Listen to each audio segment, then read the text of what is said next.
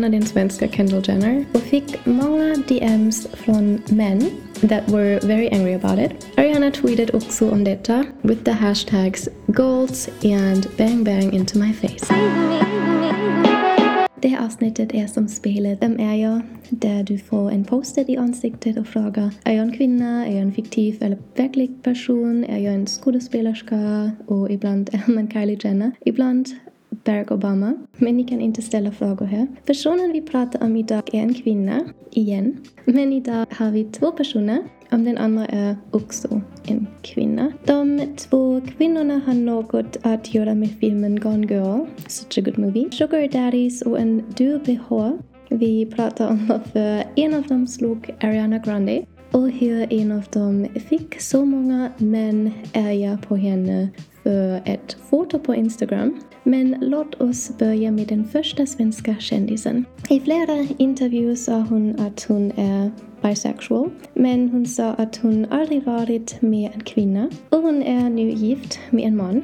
Um, jag känner honom inte, han jobbar i musikbranschen.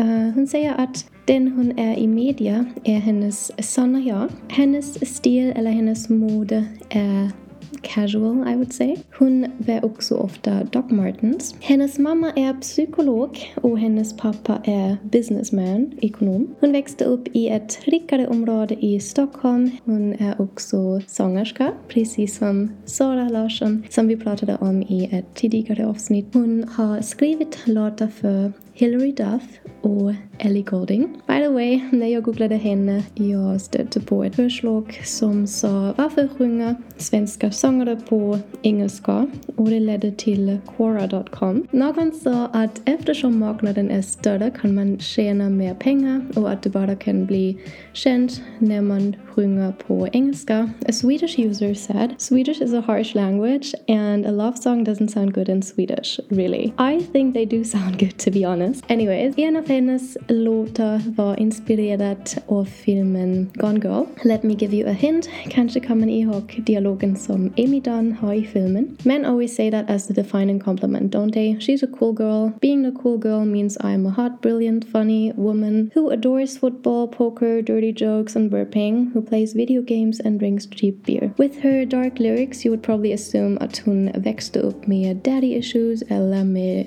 abuse. Men hon säger att hon hade en skyddad barndom och hennes låt How long finns i soundtracket till Euphoria.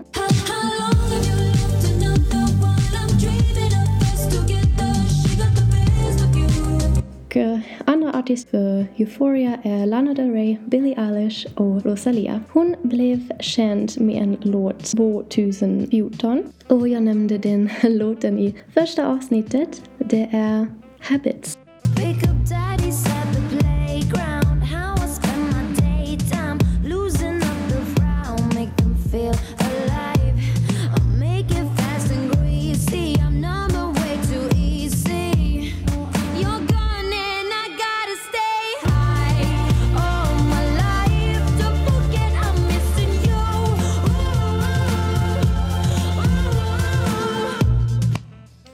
The singer we're talking about is Tove Lo, eller Ebba Tove Elsa Nilsson. Um, född 1987 i Helsingborg. Jag har redan nämnt att The Rolling Stone säger att hon är Swedens darkest pop export. Hennes sångtexter är självbiografiska. Så det är därför media också kallar henne för the saddest girl in Sweden. Um, also, Amy Winehouse is one of her musical influences.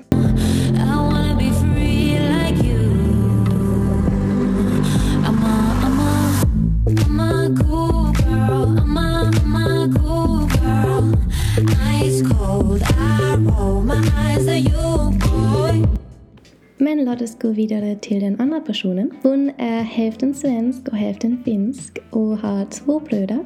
Efter gymnasiet ville hon först bli basketspelare men sen gjorde hon sitt sidojobb till karriär. Hon arbetade i Sverige och Japan och flyttade sen till New York City. Hon är också med i en musikvideo till en låt av David Guetta och Justin Bieber. Men hon är ingen sångare. Vi har redan pratat om två sångare. She's active against human trafficking. Och innan vi pratar om hennes jobb, låt oss prata om andra aspekter av hennes liv. Nu har hon en man. Han är dansk men född i England. Han är entreprenör och studerade i London och där träffade han sin businesspartner. Han bor i New York nu och de har ett barn, en dotter.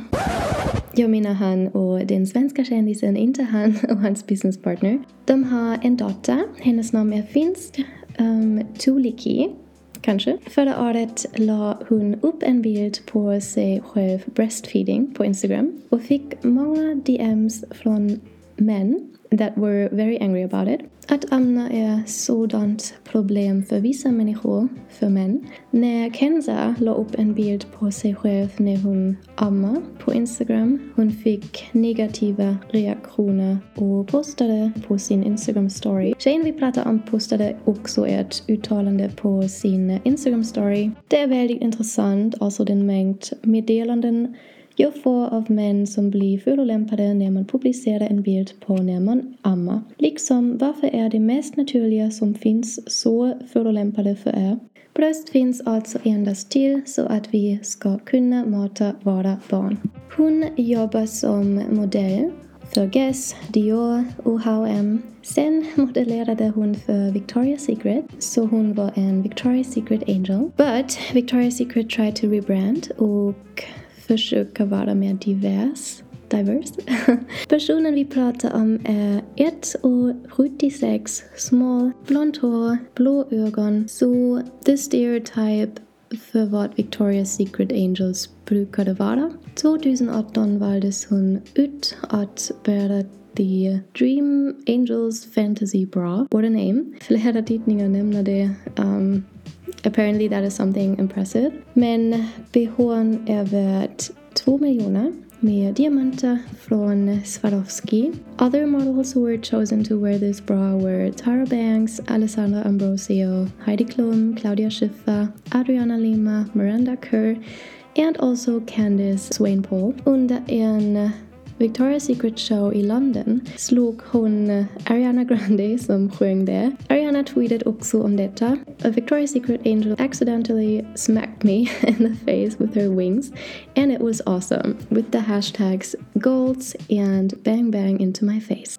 I sound like a celebrity news anchor. Um, the next Swedish person I'll talk about will be a scientist, maybe. She walked fashion shows for Versace, Calvin Klein, Valentino, Jean-Paul Gaultier and many others. Hon var med i TV-programmet uh, eh, Top Model Sverige och vann 2012. Hennes nettoförmögenhet är tänkt att vara 10 miljoner. Så hon har värdet av, vänta, fem, vad var namnet? vänta, Dream Angels Fantasy Bras. Jag talar om Elsa Husk. Kan man kalla henne den svenska Kendall Jenner?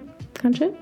But anyways, she seems to be just as down to earth as other Swedish celebrities. Så ja, båda väldigt intressanta kvinnor. Det var allt för idag. Vi ses nästa vecka.